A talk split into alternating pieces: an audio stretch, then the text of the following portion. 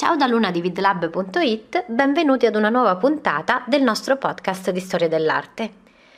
Oggi parliamo degli stili protogeometrico e geometrico nell'antica Grecia.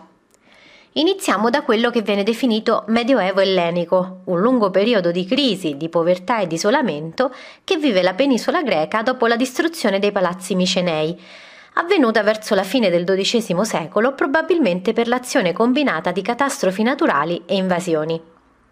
Verso la metà dell'undicesimo secolo a.C. abbiamo invece l'inizio di un cambiamento, cioè l'introduzione di una ceramica di buon livello. Abbiamo vasi di diverse forme, decorati da combinazioni di motivi geometrici dipinti in nero o bruno, come cerchi, semicerchi, zigzag, rombi, eccetera. E questo stile, che dura più o meno dal 1050 al 900 a.C., viene chiamato protogeometrico ed ebbe il suo centro ad Atene e da lì si diffuse in tutta la Grecia. Verso la fine del X secolo a.C. compaiono anche statuette in terracotta che venivano date in offerta nei santuari, che rappresentano animali come cervi, tori, cavalli, uccelli, oppure figure mitiche, decorate in modo analogo ai vasi.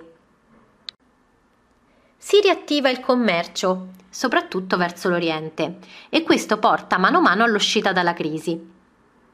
Inizialmente la città più importante a livello economico e culturale è Atene, dove vengono lavorati oro e avorio provenienti dagli scambi con i Fenici. Ad Atene si affiancano alla fine del IX secolo a.C. altre città come Corinto, Sparta, Tebe, che allargano la loro sfera di influenza politico-commerciale.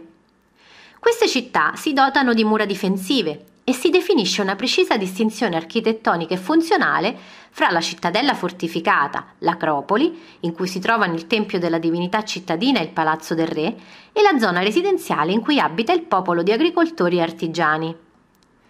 A partire dal Novecento e fino al 700 a.C. abbiamo un nuovo stile, detto geometrico, caratterizzato dal motivo a meandro, che si affianca ai motivi ornamentali del protogeometrico.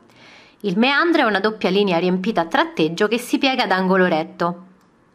Dopo il 760 a.C. si aggiungono anche scene figurate, con animali o cortei funebri, scene di caccia, battaglie. Le officine di Atene in questa fase producono vasi enormi destinati a segnalare le tombe più ricche.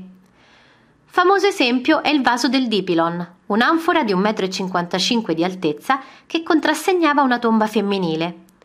Tutta la superficie del vaso è decorata, con il meandro che si alterna ad altri motivi, come triangoli e rombi, e poi vi sono appunto due fasce figurate, una sul collo dove troviamo animali pascenti e l'altra più interessante tra le anze.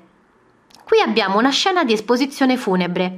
Infatti abbiamo al centro il corpo della defunta disteso sul letto funebre, circondata da altre figure umane geometrizzate. Hanno infatti per esempio il busto a forma triangolare che esprimono in forma rituale la loro disperazione per la perdita, portandosi le mani sul capo.